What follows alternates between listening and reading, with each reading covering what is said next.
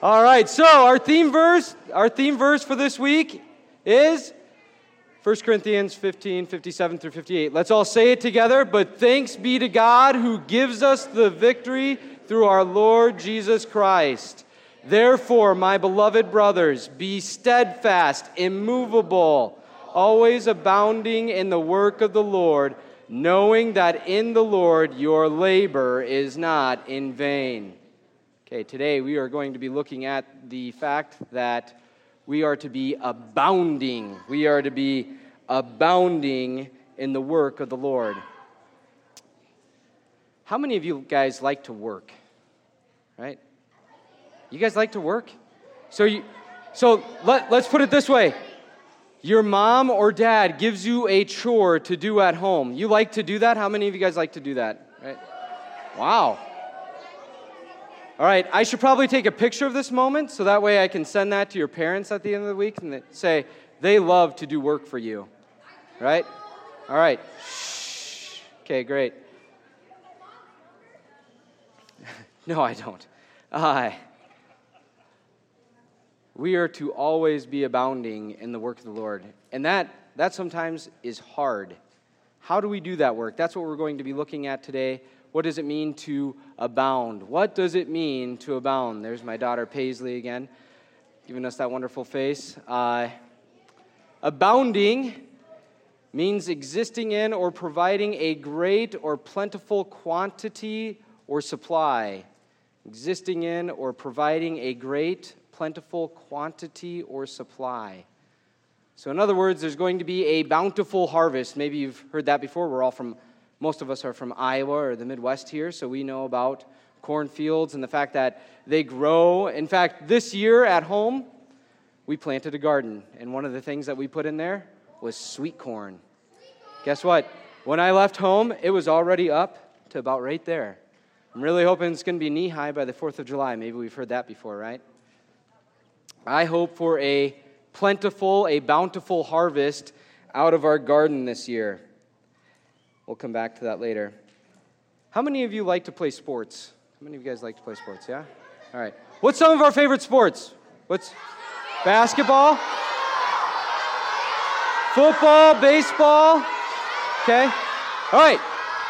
Does anybody here, does anybody here like cross country or track? Huh? Yeah? All right. All right. So, if you're preparing for a race, right, you just show up on race day and you just run, right? No, what do you have to do beforehand? You have to, oh, you have to stretch? Okay, that's good. How about before the day? Okay, you got to drink water. Okay, you got to prepare all that. Huh? You've got to run. You got to practice running. You got to build up endurance. You got to you got to put work in in order to run a race. In fact, one year I ran the dam to dam, and I thought that it was going to be a great idea. All I did was run four miles at lunch every day. I thought, okay, if I just run four miles and I progressively get faster and faster at running four miles, I'll be able to run 13 miles with no breeze. Or, like, with no breeze? That doesn't make sense. Yeah, great. like it's a breeze, just run right through it. Guess what? That didn't work. I started off with my friends. We were doing really well. We got to the fourth mile. I was doing great. Then we got to the fifth mile. And guess what? I started to slow down. My friends, they had to keep going because they had practiced well. I did not. So then I, I kept getting slower and slower. And I got to that, that, the end of it. I was almost to the 11th mile. And there was this kid standing there handing out water. I thought that that's what it was. And I was, I, I had hit a wall. I didn't feel like I could run any further and I took this cup and I drank it, and it had gummy bears in it. It's like, what in the world did he just hand me? Luckily, like a few steps later, it, started to kick in and it gave me this extra energy to run the last two miles. But I had not prepared well, I had not studied anything and how to run. And that's even a short, like, long distance. You want to talk about long, long distance? Willie Felderman, he runs triathlons. And uh, Pastor Dave or Dave Callison here at the camp, he runs like 100 mile races, which is insane. I would, would not do that. Uh, but I did not put in the proper work into running that race. Roland, Roland, do you guys know Roland back here? Go ahead and stand up, Roland. He's in the back back there. Roland. You, Roland's from Creston. He runs track. We're at, it's community college. Which one? Southwestern. Okay. Roland's from P&G. He runs at Southwestern. You can sit down, Roland. Thank you. He runs the 100 meter dash. And I asked Roland, how much practice does it take to prepare for your race? Or how much of that is like part of you just running a race? And he said about 90%. And he's just running a 100 meter dash. Not to minimize that at all, Roland. That's still, I can't. He can run in 10 seconds. In fact, I would, I would challenge any of you guys to challenge Roland whenever you see him out at, on the camp to a race. You're welcome, Roland. You're going to be racing kids all for two more days. You know, it's only going to be 97 degrees today. Even in sports, you need to condition, you need to work in order to run properly. You think, Cody, didn't you talk about this on like, you know, the first day when we went through Hebrews chapter 12? What does that have to do with today? Well, in the Christian life, we are called to work. We are called to work out our salvation. What does that mean? What does that mean to work out our salvation? Does it mean that I can tell you guys all today that uh, if you were to run 10 laps between here and the, and the climbing tower and you finish on the 10th lap, you will be saved, right? We can, just, we can just work it out that way. Is that, is that how that works? No. that's not how that works. So, what, what is Paul saying here to work out our salvation? That's what we're going to be looking at today. Our big idea here today, this morning, is salvation enables us to obey the commands of Christ. Salvation enables us to, to obey the commands of Christ. And in your notes, I have salvation allows us to obey the commands of Christ. And as I was kind of tossing around and talking with people about it, uh, enables may be a better word there. Kind of the same, but still has a deeper meaning. So if you want to, you could cross that out and write enables above that. We're going to look at three ways in which salvation, or in how we can work out our salvation and we can obey the commands of Christ out of Philippians chapter 2 today. Out of Philippians chapter 2. In fact, let's read the text. We are in Philippians chapter 2, verses 12 through 18. Philippians 2, 12 through 18. Therefore, my beloved, as you have always obeyed, so now not only as in my presence, but much more in my absence, work out your salvation with fear and trembling, for it is God who works in you both to will and to work for his good pleasure.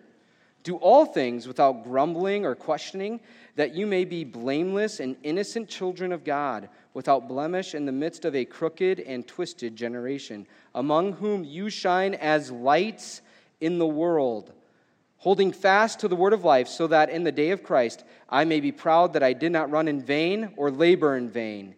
Even if I am to be poured out as a drink offering upon the sacrificial offering of your faith, I am glad and rejoice with you all.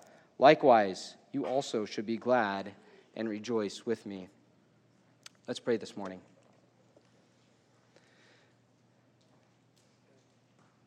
God, help us to have grateful hearts. Help us to have humble hearts. Help us to have joy filled hearts as we serve you with our lives. God, as we place our faith in you and your work on the cross because you are the one who works through us, I pray that we would do it joyfully without complaining. God, help us to have joyful hearts. Help us to fight for contentment within our lives, to be content in you alone. God, help quiet our hearts. Allow our hearts to be fertile ground this morning for your word. That your word would be planted deep in our hearts and that it would flourish.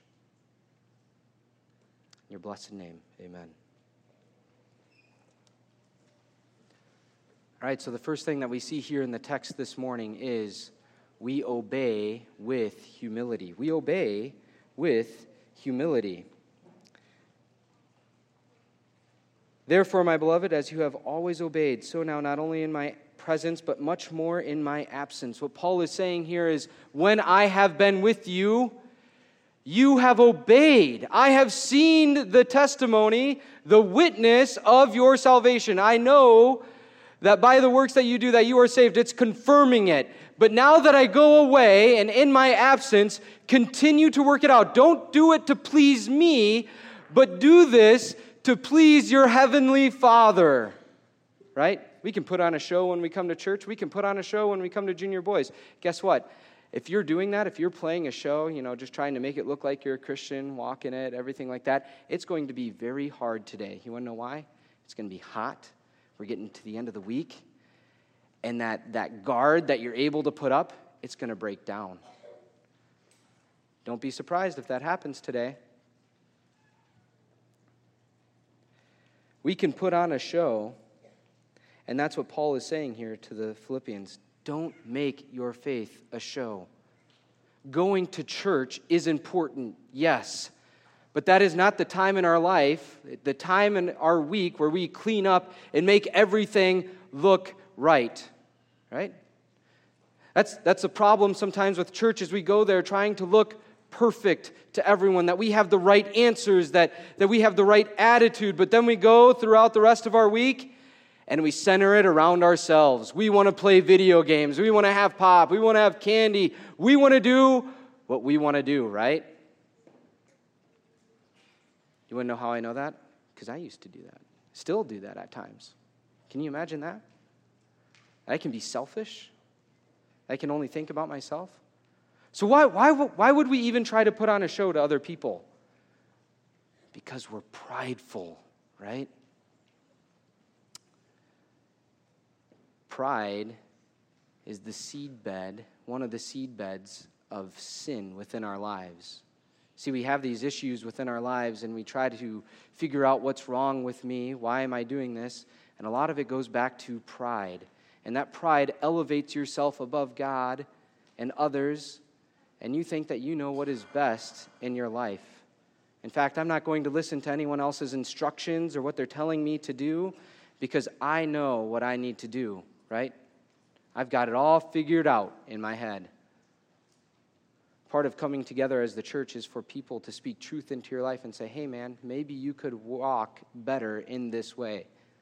In fact, the counselors and the pastors that you have come here this week, they want to help you. They're not there to condemn you. At least I hope they're not. They're there to assist you in your walk. So if they're saying, hey, here's an area in which I see in your life that you could be working on, listen to them. If, if, if you feel the prick of conviction of sin within your life, maybe you're not obeying your parents at home. Maybe you have a, a cruddy attitude throughout the week. Maybe you try to live selfishly and center everything around yourself throughout the week, and, and you feel convicted by that. Ask for help. Don't ignore it. Don't become prideful and say, nah, I've got this under control.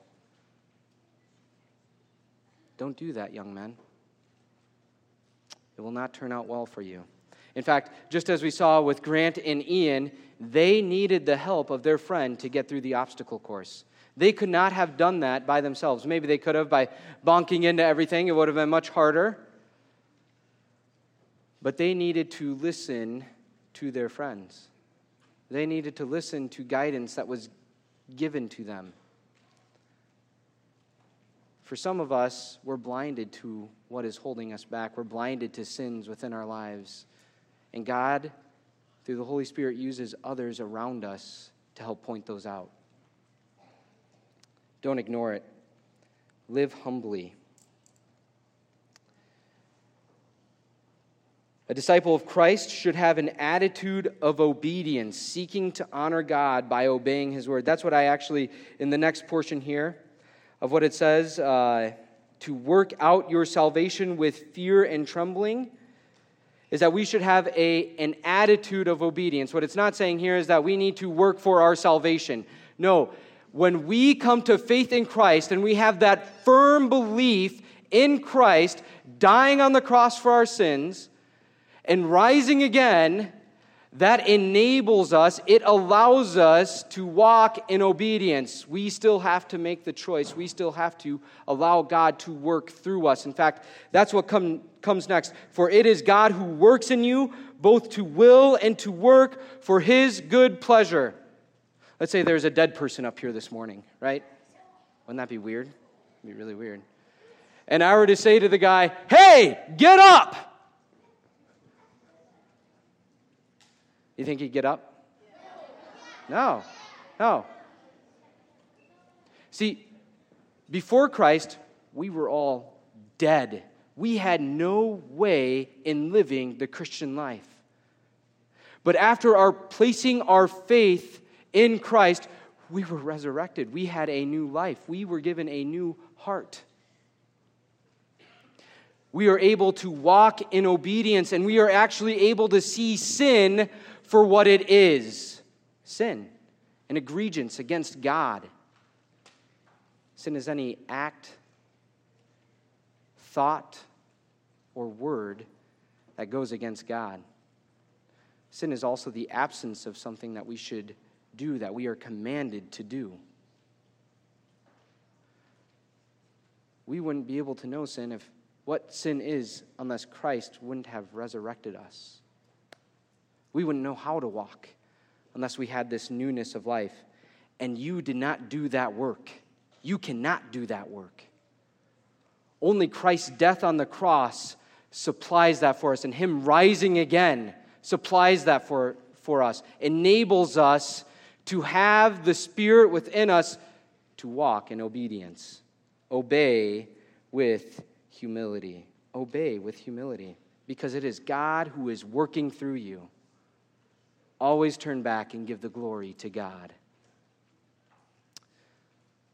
We have a men's retreat out here once a year with our church. We come down in the spring, we bring a bunch of guys, and, uh, and we have fun. We, we go from Minnesota where there's no fun down to Iowa where there's lots of fun, it seems like, right? No? Sorry, guys. Sorry for my fellow Minnesotans here. Uh, we have lots of fun up in Minnesota. I'm just, just joking around. Okay, Mall of America, yeah. Woo. All right. Anyways, we came down one year and uh, we did the zip line. Well, because I had worked here at camp before and uh, Jason Reynolds knew that, I was able to help catch people on the zip line that day. And as we're catching people, there's this big guy from our church, stood about six foot four, weighed about 300 pounds. Probably shouldn't have been going down the zip line. So if you guys are ever worried, is this going to hold me? Yes, it will. Uh, he got on the zip line, and I was going to catch him. And before he came down, Jason looked at me and he said, Hey, Cody, would you like a pair of gloves? And you know what I said? No, I've got this. I've got this, Jason. He's like, Are you sure? I- have got a pair of gloves right here, Cody. Do you want them? I said, No, I'm good because I wanted the calluses, man, right? Show that I was a hardworking man. That was a huge mistake. He came down, and as he came down, I actually, I thought Jason said, pull the rope, rope tight. He actually said, don't pull the rope tight. I pulled it tight, and as the man hit where I was supposed to catch him, guess what happened? He lifted me up off the ground, and the rope pulled through my hands and ripped the skin off of my hands. And I looked like a rag doll. Pastor Gene actually caught it on video, our senior pastor up there. They love to play it almost every year before we come down. And uh, my, I, I don't have it today. I didn't want to be that embarrassed. Uh, so, yeah. All right, guess what? If the surfers, if the surfers say their verses today, I'll play it tomorrow for you if I can get it. How about that? All right. All right. So, it was big mistake. I had to wear bandage around my one hand because of the chunk of skin that it had taken out. And Jason was like, "Why didn't you take the gloves?" In fact, they made it a rule after that that you had to wear gloves while catching. So, there's another rule that uh, was given because of my well, lack of wisdom there. So, pride. Pride will blind us to what we should be doing. Pride will blind us to obeying. Pride will make us think that we have it all under control when we don't. Second point today is obey with gratefulness. Obey with gratefulness. Verse 14 do all things without grumbling or questioning. How many of you guys have questioned your counselor this week, right? Huh? That's not good. I wouldn't be excited about that. That's a bad thing. Why do we have to go do that?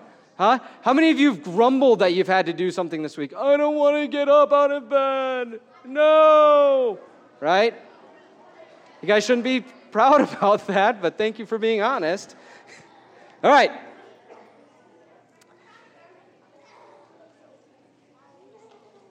It's easy to grumble, it's easy to pick out what's going wrong, it's easy to be upset. A grumbling heart is a heart that does not honor God. In fact, God does not like a grumbling, complaining, questioning person. Because when we grumble and we complain and we question, we are questioning the God of the universe and we're saying, hey man, you got it wrong. You got it all wrong because this is how my life should go. Here's how the pieces should actually be moving in my life.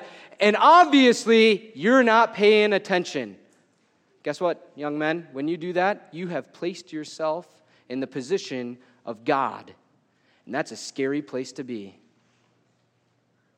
When you start to complain and grumble, that's exactly what you're doing. You're saying, God, you're not God at all because you've got it wrong. Guess what? God's never wrong. God is always in control. Remember that, young men. God is a sovereign God, completely sovereign. He's not surprised by what's going on in your life.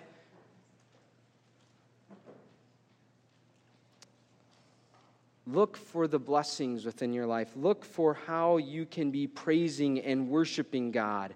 Part of working out our salvation is working without complaining or grumbling. When I was younger and working at Huber Supply, my dad asked me to come in early one day. I was pretty upset about it. I got a trophy later for this, so isn't that great? How many of you guys want a Hubie Award, right? Wouldn't that be awesome? Hubie Award. I got this at our company Christmas party when I was a teenager, and it was awesome. So I had to go in early one day, and I, and I was complaining. My dad saw me, he saw that I wasn't in a good attitude. And one thing that my dad really hated was bad attitudes. Hates a bad attitude, hates a grumbling attitude. And he asked me how I was going, and I kind of murmured under my breath something like, Be better if I didn't have to come in early today. You know, it's 6 a.m. And my dad looked at me and he said, All right, Cody, let's go out to the parking lot. I was shocked. I was like, well, what are we going to do out to the, in the parking lot? I was 18 at the time, probably. I was freshman in college. No, I didn't get a spanking. That would be, that would have been really humbling. no, uh, instead, he had me run laps. So it's about 7:50 when he came in, and everyone shows up to work at 8 o'clock and I am running laps in jeans and this cotton polo on a day just like today. It was blazing hot. I'm starting to drip and sweat. I'm slowing down. And each time that I come back to him, he says, run again. And car after car is coming into the parking lot, and all of these employees are seeing me run laps in the parking lot. Oh, I was embarrassed. And he kept saying, Okay, Cody, let's go. Let's run faster. Let's run faster. Finally, we got to the end, he goes, Good, now you're awake. Now you won't be complaining and grumbling as you go throughout the day. Cody, you're my son. You can't be complaining and grumbling here at work. Otherwise, I won't have you here. I was like, Whoa, that's a pretty big statement, Dad. But he was very serious about it because if my attitude was bad, it would spread like a cancer. That same thing happens in the church, young men those bad attitudes spread to those who are around us. You may think that your sin stays with you, it does not. Your sin affects the people that are around you too. Think about when your counselor asks you to do something this week, right? And one person starts complaining and questioning, the other, the rest of the cabin, they're going to follow, right? Think about at home when one person starts to question and grumble, it affects the whole home. Even in our churches, it affects our churches. And guess what? More than that, it affects our testimony within the community that God has placed us in. It affects those who are unbelievers around us. God has called us to praise and worship Him with our lives.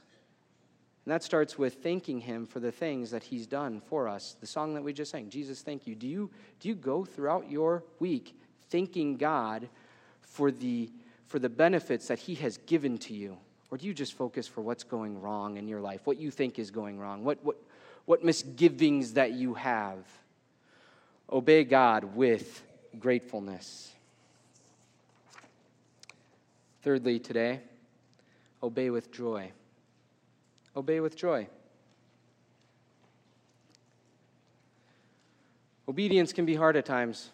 Just obeying alone is hard. It makes us to not like push back. In fact, when someone tells me to do something, I have this like inner disposition to be like, no, I'm not going to do that. I don't want to do that. Someone tells me to watch a TV show, and I'm like, nah, I'm good. I don't, I don't need to watch that. Everyone's, that's the rage. I don't know why I do it, but I kind of resist that. In fact, it's gotten me in trouble at times. We need to obey God with joy. Why? Because that's what He modeled for us. In fact, what we read earlier, Christ obeyed His Father with joy. Remember Hebrews chapter 12? Who, for the joy that was set before Him, endured the cross, despising the shame Paul here is rejoicing, even though he is in prison, even though he knows that he will one day face death for the cause of Christ, he is still rejoicing and he's asking the Philippian believers to rejoice with him. Another way that we're able to obey and joy is we know that the work that we do in Christ, that, that Christ does through us, that God is providing through us, will stand. It is not in vain, it has a purpose.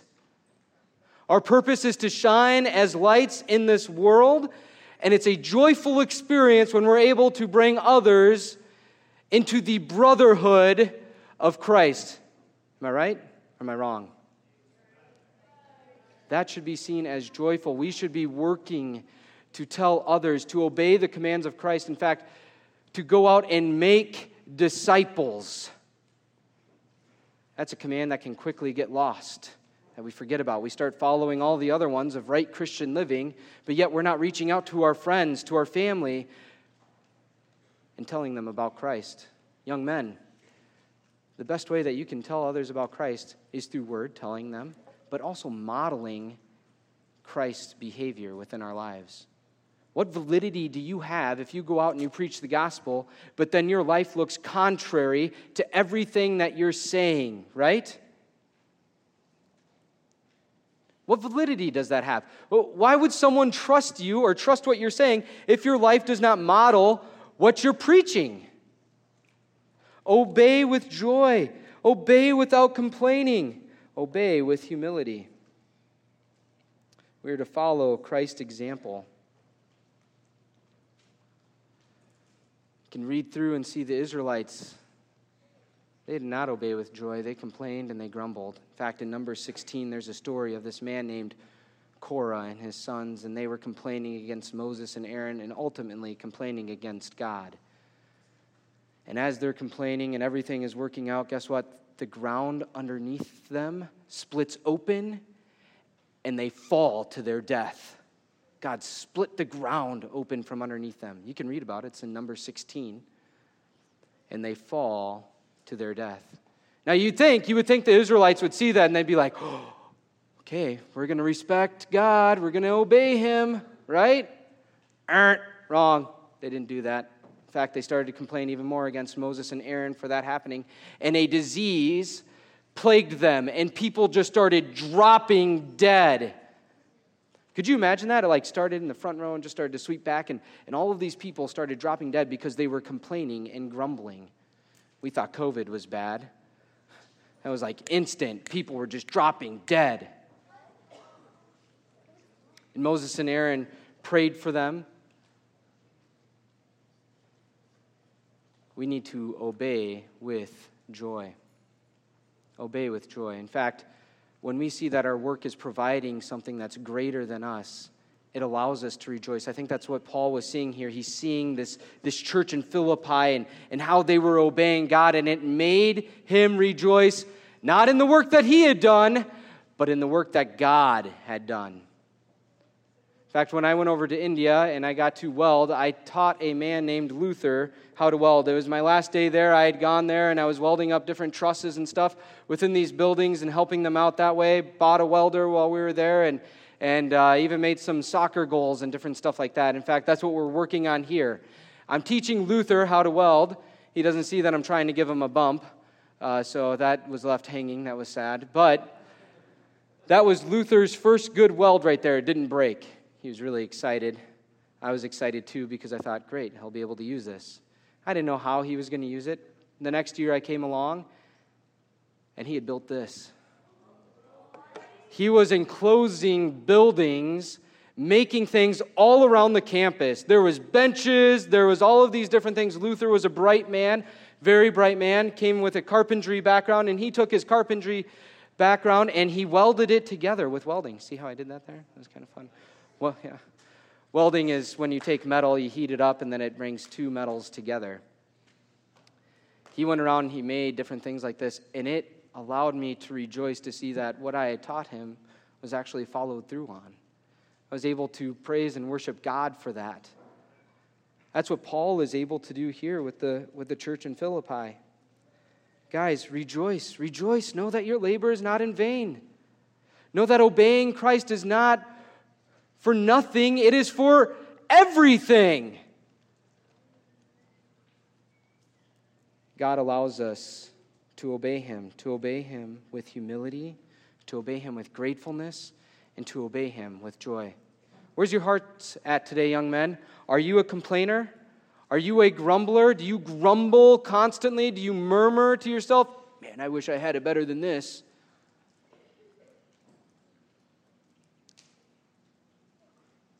Ask God to forgive you of that sin. It's a sin to complain and grumble. Ask God to give you a grateful, joyful, and humble heart. Our truth in for, into action for today is fight against pride within your life and humble yourself before the Almighty God. You are not God, young man. You do not know what is best. Your heavenly Father does. Humble yourself in fear and trembling before Him. Have a respect and reverence to Him. Focus on what God has given you and be thankful for them. Be thankful for the different blessings with, with what you have in your life. Bring others into rejoicing for those blessings. And then look with an eternal perspective. Look with an eternal perspective. Know, know that your labor is not in vain. Abound in the work of the Lord. Let's pray. God, I thank you for today. I thank you for allowing us to be here this week at Junior Boys Camp. I thank you for the wonderful weather with which you've provided us, the great hot weather that we're able to swim in today, God. God, I pray that uh, you'd be with us as we go into discussing your word. God, I pray that as we look at your word, that you would help us to live it out in our lives, knowing that it is you who is the one growing us. It is not ourselves, but we still have to be obedient to give our hearts over to you. God, I pray that if there's any young man here today that does not know you, that has not made that decision, placed his belief in you, God, I pray that he would do that today. Your blessed name. Amen.